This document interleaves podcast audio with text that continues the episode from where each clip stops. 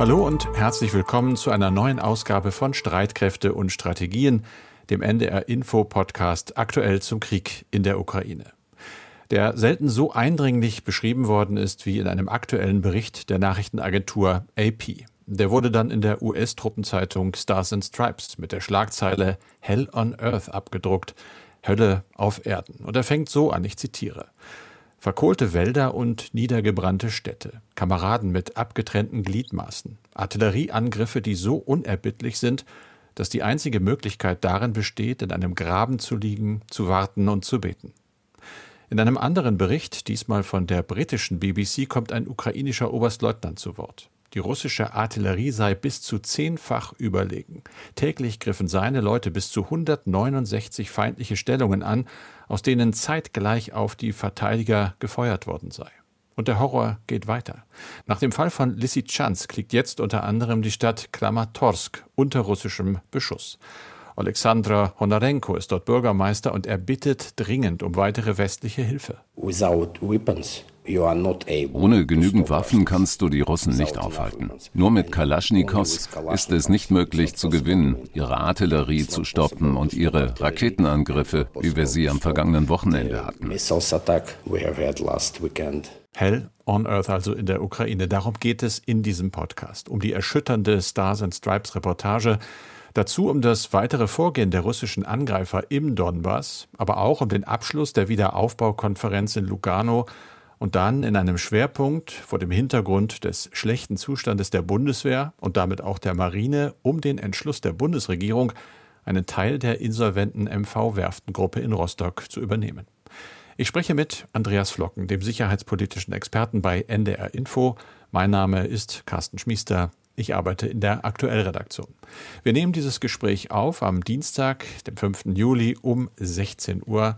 Andreas, ich habe es angedeutet, es geht um den Donbass und ja, die aktuelle Lage dort. Ja, man kann zunächst feststellen, dass die russischen Streitkräfte ein wichtiges Zwischenziel erreicht haben.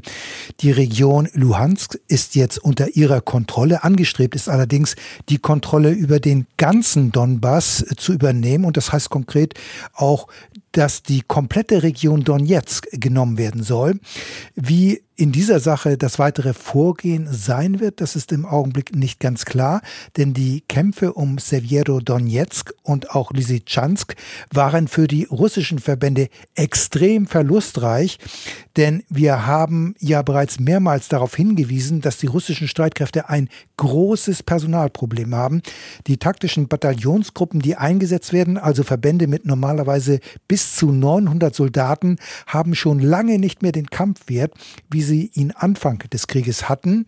Es wird auf russischer Seite offenbar ganz viel improvisiert. Das wird auf ukrainischer Seite sicher nicht anders sein. Aber offenbar ist es den ukrainischen Truppen gelungen, den russischen Verbänden ganz schwere Verluste in den beiden Städten zuzufügen. Man hat sie, wie die Militärs sagen, abgenutzt. Das heißt, es hat viele Tote und Verwundete gegeben und natürlich auch auf ukrainischer Seite. Letztlich ist ähm, das den russischen Streitkräften aber nur aufgrund ihrer massiven Artillerieüberlegenheit gelungen, die beiden Städte der Region Luhansk jetzt zu nehmen, also Severo-Donetsk und Lysychansk. Aber der Blutzoll muss ganz erheblich gewesen sein. Dazu gibt es natürlich keine offiziellen Zahlen. Aber es ist sicher kein Zufall, dass Präsident Putin nach seinen Glückwünschen für diesen, in Anführungszeichen, militärischen Erfolg, aus russischer Seite ist das natürlich ein militärischer Erfolg, zugleich eine operative Pause empfohlen hat. Das heißt, die eingesetzten Verbänden sollten erstmals aus weiteren Gefechten herausgenommen werden. Heißt das denn automatisch, dass es jetzt dort weniger Kampfhandlungen gibt? Oder hast du eine Ahnung, wie es da nun weitergeht im Donbass? Ja, das wissen wir nicht so genau. Das muss man sehen. Ich weiß es zumindest nicht. Ich kenne natürlich nicht den mhm. Operationsplan der russischen Streitkräfte. Aber das erklärte russische Ziel ist ja weiterhin auch die Region Donetsk unter voller Kontrolle zu bringen. Und die Frage ist allerdings, ob der Kräfteansatz dafür ausreicht, wie in der Region Luhansk. Es werden zwar im Augenblick russische Vorstöße gemeldet, aber man kann wohl wohl davon ausgehen, dass sich auch die russischen Streitkräfte umgruppieren werden, weil, ich sag mal, der Angriffsschwung sichtlich abgeschwächt ist und weil dafür die Kräfte fehlen. Das schließt nicht aus, dass es weiterhin heftiges Artilleriefeuer und auch Luftangriffe geben wird. Aber es ist ebenfalls davon auszugehen, dass sich die ukrainischen Streitkräfte, dass die diesen Rückzug genutzt haben, um ihre Verteidigungslinien zu begradien und auszubauen. Lysychansk wurde ja verglichen mit der Partnerstadt Severodonetsk ziemlich schnell aufgegeben. Dafür ist aber der Rückzug offenbar geordnet erfolgt, auch unter gegnerischem Feuer, was nicht ganz einfach ist. Aber für Russland wird der Donbass weiterhin der Schwerpunkt des Krieges sein. Die Nachrichtenagentur TASS hat ja sogar gemeldet, es sei eine Bahnverbindung zwischen der Region Rostov und dem Donbass geplant. Carsten, die Kämpfe im Donbass sind brutal, die Hölle auf Erden. Du hast es anfangs angesprochen, so ist der Titel eines Berichtes der Nachrichtenagentur AP in der US-Truppenzeitung Stars and Stripes. Dort wird schonungslos berichtet über schlimmste Erlebnisse ukrainischer Soldatinnen und Soldaten, über deren Traumata, Ängste und Zweifel. Du hast den Bericht gelesen. Ja, und, und der wirkt immer noch nach. Also das ist wirklich, äh, ich habe es eingangs ja gesagt, schon sehr, sehr intensiv. Das ist harte Kost, aber es ist halt Realität und es gibt sehr viel Schatten, es gibt sehr viel Dunkelheit, auch Licht natürlich. Viele Interviews haben die Kollegen geführt und da beklagen sich zum Beispiel ukrainische Soldaten durchaus über chaotische Organisation der eigenen Streitkräfte, über Desertionen, die es gibt, über massive psychische Probleme, die durch diesen unerbittlichen Artilleriebeschuss auch dauerhaft äh, verursacht worden sind. Andere dagegen sprechen durchaus von hoher Moral, von Heldentum ihrer Kameraden und von der allgemein als äh, ja, Pflicht empfundenen Aufgabe, sich weiterhin den Russen entgegenzustellen. Es ist die Rede von unmenschlichen Bedingungen, unter denen gekämpft werden musste, gerade wohl in diesen umstrittenen äh, Städten, Sjeverodonetsk äh, zum Beispiel, die Straßenkämpfe. Und dann gibt es eben Unterschiede in der ukrainischen äh, Truppe. Da gibt es Leute, die schon jahrelange Kampferfahrung haben, aber eben auch welche, die ganz neu dabei sind. Und vor allem auf die bezieht sich AP in dem Bericht und sagt, da haben wir sehr viel sehr pessimistische Berichte gehört. Da wird ein Oleksi zitiert, der auf dem Schlachtfeld verwundet worden ist, der gesagt hat, im Fernsehen sieht man die schönen Bilder von der Front, da wird die Solidarität der Armee gezeigt, aber die Wirklichkeit, die sei halt ganz anders. Und er sagt dann auch, dass er eben nicht glaube, und sowas steht in einer amerikanischen Truppenzeitung, dass die Lieferung weiterer westlicher Waffen den Verlauf des Krieges noch ändern könne. Also sehr deprimiert dieser Alexei, bezieht sich natürlich auch auf Verluste. Er hat ein Beispiel genannt. Offiziell wissen wir ja nicht, wie die Verluste sind, auch auf ukrainischer Seite. Da war mal die Rede von 100 bis 200 Toten pro Tag. Dieser Oleksiy, der zitiert wird, sagt, in seiner Einheit habe es in den ersten drei Kampftagen 150 Tote gegeben, viele davon einfach durch Blutverlust. Die sind also womöglich nicht schnell genug von Sanitätern betreut worden. Man habe sie nur nachts evakuieren können, weil die Bombardierung tagsüber so heftig gewesen sei. Einige Verletzte hätten bis zu zwei Tage warten müssen. Und dann sagt er noch diesen Satz, den Kommandanten sei es völlig egal, ob du psychisch kaputt bist. Wenn dein Herz noch schlägt und du Arme und Beine hast, schicken sie dich wieder in den Kampf. Das ist heftig.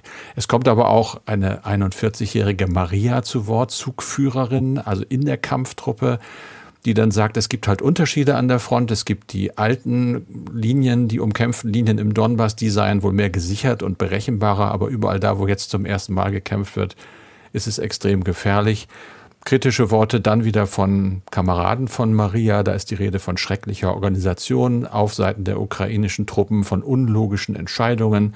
Einer der Soldaten gibt am Ende zu, dass er täglich Haschisch raucht, weil er sonst einfach mit diesem Krieg nicht mehr umgehen kann. Ja, der Krieg ist grausam. Generell muss man sagen, der ist meistens nicht so, wie man das von den Regierungen hört. Es ist ein schreckliches Ereignis, gerade für die Menschen, die dann in den Kampfgraben liegen oder ihn unmittelbar erfahren. Und nicht alle, die solche Kriege leiten oder die sich diplomatisch im Umfeld bewegen, haben ja selber Kampferfahrung. Das ist aber eine Frage, die mich so bewegt. Wissen die eigentlich, was sie da anrichten? Hat Putin irgendwann mal wirklich irgendwo im Graben gelegen? Ich glaube nicht. Oder aber auch andere Leute. Schwierig. Äh, es gibt da eine große Differenz einfach zwischen dem Erleben eines Krieges und dem ja, Steuern, Managen, Versuch, ihn zu beeinflussen. Damit sind wir bei einer anderen Person, die eben nicht Uniform trägt, sondern einen blauen Anzug, ein Diplomat, Andriy Melnik, das ist der ukrainische Botschafter in Deutschland, der ja massiv für sein Land agiert. Der hat seit Kriegsbeginn immer wieder die Lieferung schwerer Waffen auch für sein Land gefordert, hat sich Deutschland und der Ampelkoalition gegenüber auch nicht immer sehr diplomatisch ausgedrückt. Ganz im Gegenteil, der ging da oft sehr, sehr hart zur Sache. Aber jetzt gibt es, Andreas, Berichte, dass seine Ablösung möglicherweise bevorsteht. Ja, mehrere Medien melden das, dass Andrei Melnik bald Deutschland verlassen wird und zurück in die Ukraine geht. Nach Informationen der Bildzeitung könnte der ukrainische Botschafter dann sogar stellvertretender Außenminister werden. Das wäre ja dann quasi eine Beförderung. Also seine Arbeit wird in Kiew offenbar durchaus geschätzt. In Deutschland ist die Wahrnehmung allerdings etwas anders, denn Melnik polarisiert sehr stark und seine Äußerungen sind oft nicht gerade diplomatisch, obwohl er ja diplomatisch Diplomat ist. Und normalerweise würde man ja auch den Regierungschef seines Gastlandes nicht als beleidigte Leberwurst bezeichnen. Also der 46-Jährige, der eckt immer wieder an. Das gilt insbesondere bei den Waffenlieferungen. Da hat er ja die Bundesregierung praktisch auf die Anklagebank gesetzt. Ob das immer klug war und der Sache dienlich und hilfreich ist für die deutsch-ukrainischen Beziehungen, da darf man sicher ein dickes, dickes Fragezeichen setzen. Aber wenn Melnik geht, und das soll wohl der Herbst sein, dann werden hier in Deutschland wohl einige aufatmen. Carsten, mhm. jetzt aber noch einmal der Blick in die Schweiz. Carsten, wir haben am Montag über den Start der Wiederaufbaukonferenz für die Ukraine in Lugano bereits gesprochen. Die rund 40 teilnehmenden Delegationen beschließen zwar keine konkreten Projekte und Summen, aber sie wollen eine Art Rahmen für einen neuen Marshallplan für das Land und dessen Wiederaufbau nach dem Ende des Krieges setzen. Jetzt ist die Konferenz beendet worden. Wie sehen die Ergebnisse aus? Es gibt Prinzipien, auf die man sich geeinigt hat. Du hast es gesagt, also nichts Konkretes. Es gibt eine Erklärung von Lugano, sieben Grundprinzipien. Ich zitiere mal nur ein paar davon. Zum Beispiel die Verpflichtung der Ukraine auf einen demokratischen Prozess, an dem die ganze Gesellschaft teilhaben soll. Private Unternehmen sollen in den Wiederaufbau eingebunden werden. Am Ende soll es gleichzeitig auch eine Chance geben und genutzt werden zur grünen Transformation hin zu einer CO2-freien Gesellschaft. Die Verwaltung soll digitalisiert werden. Und es sollen, äh, so heißt es in der Erklärung, Aufbauprojekte geben, frei von Vetternwirtschaft und Bereicherung. Der ganze Prozess müsse transparent sein, Rechtsstaatlichkeit müsse gestärkt und Korruption ausgemerzt werden. Das war ja schon am Auftakt, am ersten Tag zu hören, dass äh, die internationale Gemeinschaft heftige Bedingungen und auch Wandel verlangt von der Ukraine, die ihrerseits gesagt hat, das werden wohl so etwa 720 Milliarden Euro nötig sein für den Aufbau und den Vorschlag gemacht hat, das sage ich hier extra, weil wir auch viele Mails kriegen, wo immer Hörerinnen und Hörer sagen, warum wird das nicht auch so finanziert? Also der Vorschlag wurde gemacht, dass äh, zwischen drei und 500 Milliarden Dollar an russischen Vermögenswerten dazu herangezogen werden sollen, die im Moment eingefroren sind. Das Ganze ist natürlich jetzt nur eine Auftaktkonferenz gewesen, ein erster Ideenaustausch, aber auch diese Idee, russisches Vermögen zum Wiederaufbau zu nehmen, ist damit auf dem Tisch. Es wird Folgekonferenzen geben. Im nächsten Jahr wird die von Großbritannien ausgerichtet und dann 2024 eine weitere Konferenz äh, in Berlin, also dann unter deutscher Präsidentschaft sozusagen. Das zeigt auch, dass man natürlich davon ausgeht, dass der Wiederaufbau der Ukraine ein sehr, sehr langer Prozess ist, der ja auch erst dann beginnen kann, wenn der Krieg vorbei ist. Und jetzt, Carsten, ein Sprung von Lugano, von der Konferenz zur Bundeswehr, genauer zur deutschen Marine. Der Ukraine-Krieg hat einmal mehr deutlich gemacht, die Bundeswehr ist nicht schnell genug einsatzfähig. Stichwort Kaltstartfähigkeit. Auch bei der Marine stellt sich das Problem, denn dringend notwendige Instandsetzungsarbeiten werden zunehmend auf die lange Bank geschoben, weil die entsprechenden Reparaturkapazitäten nur beschränkt sind. Daher hat sich die Bundeswehr zu einem ungewöhnlichen Schritt entschlossen, Carsten. Ja, das kann man sagen, Andreas. Die Bundeswehr oder genauer die Bundesregierung hat sich entschlossen, einen Teil der insolventen MV-Werftengruppe in Rostock zu übernehmen. Unser Kollege Christian Wolf hat die Entwicklung von Anfang an verfolgt und mit Leuten der deutschen Marine und anderen Schifffahrtexperten gesprochen. Hinter dieser Übernahme, so sieht es Christian, steckt die Überlegung, die Reparaturkapazitäten der Marine erheblich auszubauen. Diese Reparatur- und Wartungseinrichtungen nennt man übrigens bei uns an der Küste Marinearsenal. Also der Bund hat für die Bundeswehr mitgeboten und hat vom Insolvenzverwalter in der vergangenen Woche den Zuschlag bekommen. Also der Bund hat den Zuschlag bekommen. Das heißt, die Bundesregierung wird das Gelände bzw. die Werft kaufen, um dort am Standort Rostock künftig Marineschiffe zu reparieren. Über den Preis hat man allerdings gar nichts gehört. Was muss Deutschland denn dafür berappen? Da muss es doch irgendwelche Vorstellungen geben. Sind das Millionen im zweistelligen oder sogar dreistelligen Bereich oder geht das Ganze für einen symbolischen Euro an den Bund?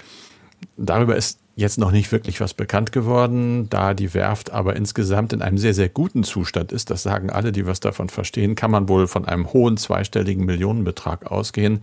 Erst vor etwa vier Jahren zum Beispiel ist da die modernste Schweißanlage Europas in Betrieb gegangen.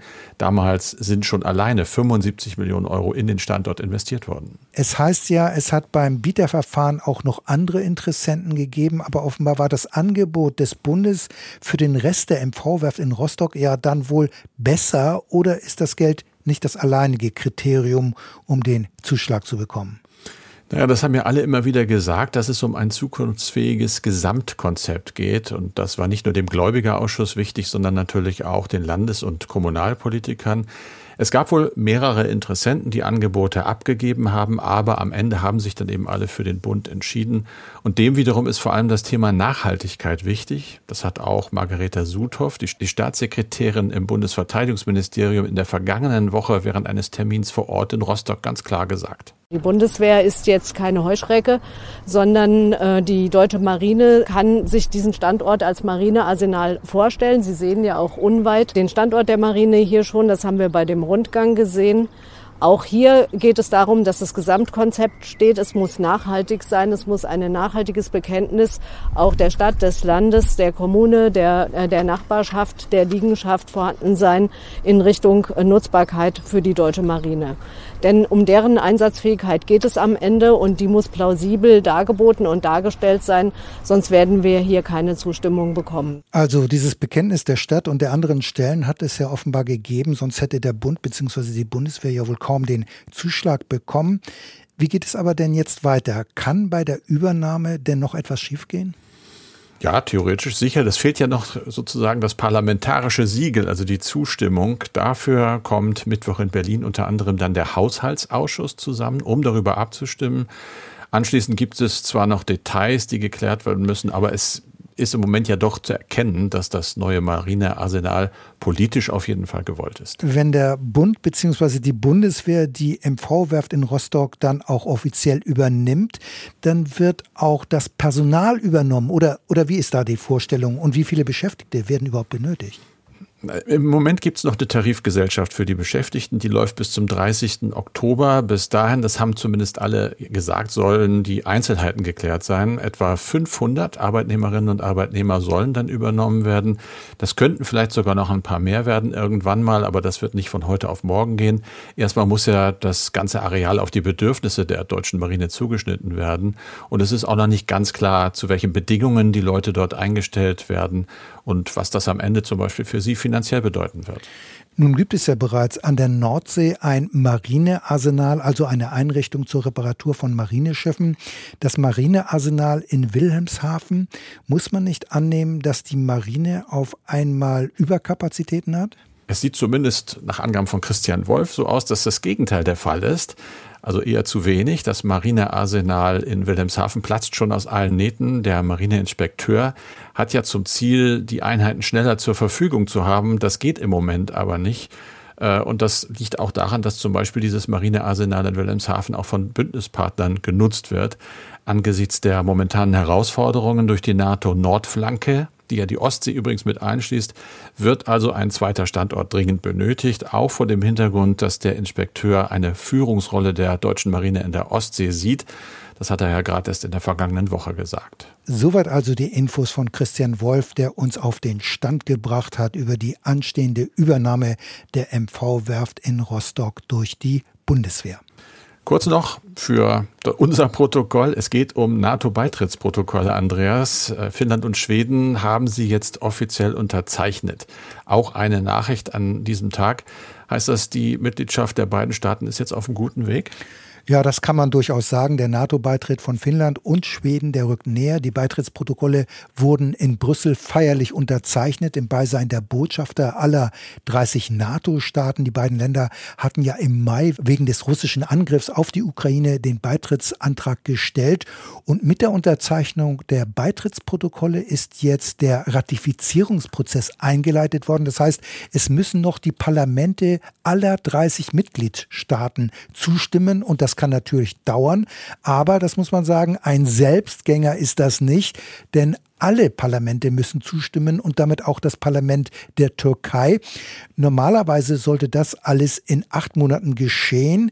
Dann wären Schweden und Finnland NATO-Mitglieder und dann würde auch für sie die Beistandspflicht nach Artikel 5 des NATO-Vertrages gelten. Und vor allem darum geht es ja Stockholm und Helsinki.